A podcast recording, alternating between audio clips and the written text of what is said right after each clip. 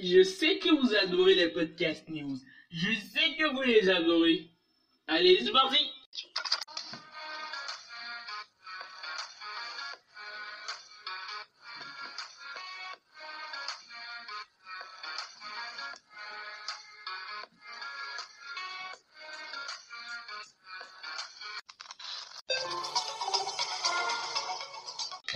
Aujourd'hui, nous allons parler podcast news. Mais je crois que l'intro était assez rapide quand même. Mais bon, ça, c'est pas le sujet. Aujourd'hui, nous allons parler du Vivo X51. Vivo, vous savez, est une marque très, très connue, hein. Même la cinquième marque mondiale au monde. En tout cas, à ce que les gens disent. Moi, je suis pas vraiment sûr que Vivo soit la cinquième marque mondiale. Mais, moi, ce que j'adore pour Vivo, c'est que Vivo crée vraiment des surprises. Vivo crée de l'innovation. C'est vraiment très plaisant. Je voudrais déjà même faire un podcast sur 5 innovations de Vivo. Si vous voulez, vous pouvez la chercher ou scroller, la trouver. Parce qu'il y en a beaucoup, beaucoup, beaucoup, beaucoup. Donc, Vivo est une marque qui innove beaucoup, beaucoup, beaucoup, beaucoup. Et bah, Vivo innove encore. Dans mon dernier podcast, 5 innovations de Vivo, je vous parlais de la caméra gimbal.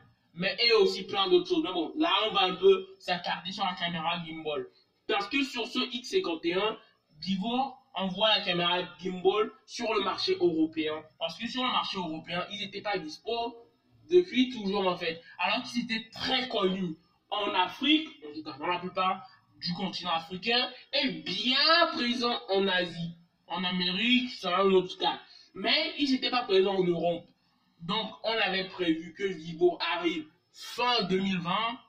Et bah, Vivo est arrivé fin 2020.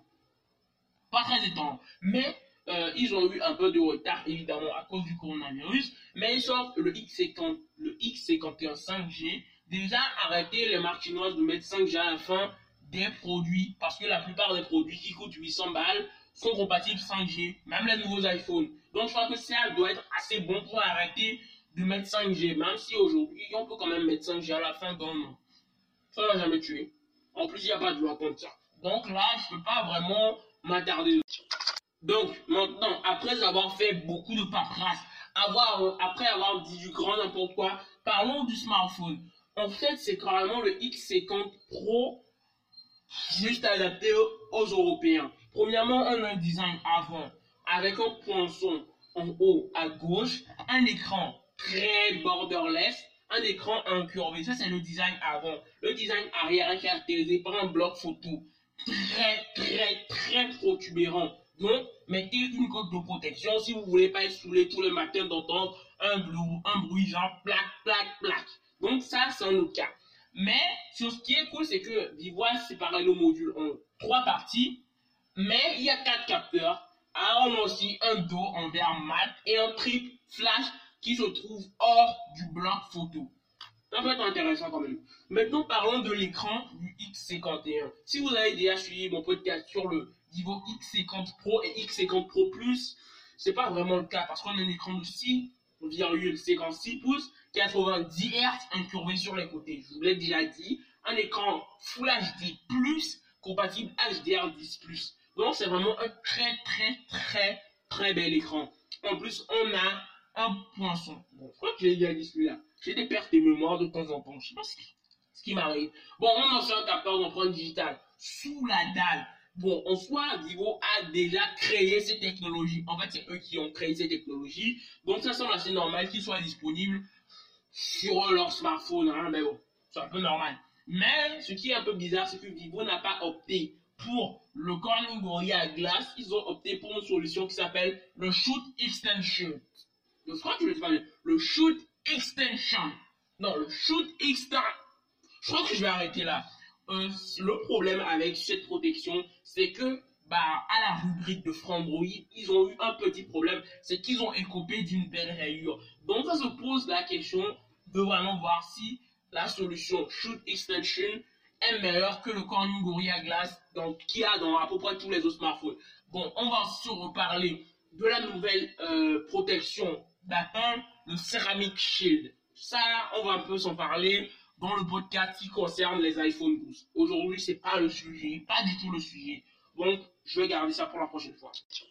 En parallèle, on a une batterie, grande batterie, hein, de 4315 mAh, couplée à une charge 33 watts, qui offre une charge rapide, même si on a vu plus rapide sur le marché que ça quand même. Mais on recharge le smartphone à peu près 1 heure, 5 minutes, 1 heure. Donc ça va quand même. Mais on n'a pas de charge sans fil. Ça peut être dérangeant pour certains. Mais bon, la plupart des gens n'utilisent même pas la recharge sans fil. Donc ça, c'est encore un autre sujet. Parlons de, le, du poids parce qu'on est sur un poids de 181 grammes. On a une épaisseur de 8 mm. On a comme port de charge de l'USB-C évidemment. On n'a pas de prise jack, c'est pas très surprenant. Mais ce qui est très très décevant sur ce smartphone, c'est la, la performance globale parce qu'on est sur qu'un socle Snapdragon 765G. C'est vraiment très décevant. J'ai rien à dire. On a aussi 8 Go de RAM et 256 Go. On est sur Android 10. On est sur un Android stock pour les versions européennes. Vivo a opté pour ne pas mettre euh, l'interface maison qui est Fine, qui est Fine Touch OS. Je sais que c'est un peu bizarre, mais j'adore cette interface. Vivo aurait dû essayer de tenter si ça n'a pas marché avant de reculer. Euh, vous savez, j'aimerais bien vous parler en long et en large de ces caméras gimbal et de tout ce qu'il y a derrière. Mais je vous ferai un podcast ultérieur dans lequel j'expliquerai les choses plus en profondeur. Donc, n'oubliez pas de vous abonner. C'est vraiment très dommage. J'ai les infos, mais j'ai juste envie de garder ce suspense. Je vais prendre le temps de comprendre, vraiment bien comprendre le système de la caméra gimbal qui permet une très bonne stabilisation. Je te voulais expliquer en long, en large, de vraiment bien faire le truc, quoi. Je, je veux le faire, mais dans un podcast vraiment dédié. On parlera de ce smartphone vraiment en long et en large.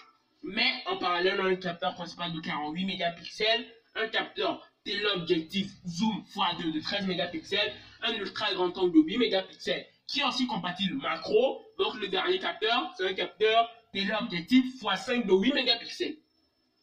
Il y a un truc qui me surprend un peu, c'est que le capteur de 8 mégapixels offre un zoom x5, alors que comment celui de x2 va avoir du 13 mégapixels Me demande. Mais bon, ça, on va en reparler de ça vraiment plus tard dans mon podcast final sur le Vivo X51. Mais aussi, on a un capteur selfie de 32 mégapixels. Et je vais aussi vous parler du mode nuit dans mon podcast dédié et des autres innovations de Vivo. Donc, n'oubliez pas de vous abonner. Mais j'ai oublié un petit truc, c'est que je vous ai pas dit le prix parce que ce smartphone coûte 800 euros. Et bah, on va un peu plus vraiment débattre dans le, dans le prochain podcast où tout sera dit et on va vraiment se parler de tout. Donc, n'oubliez pas de vous abonner, me suivre sur Instagram. Ça peut être quand même sympa de rejoindre l'aventure. C'était Impact.